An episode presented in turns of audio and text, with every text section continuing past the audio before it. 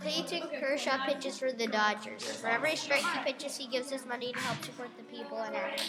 Clayton Kershaw is probably one of the nicest baseball players in the MLB.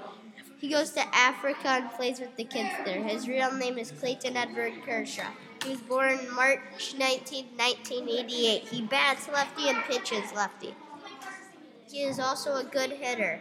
He is number 22. He is also the face of the Dodgers.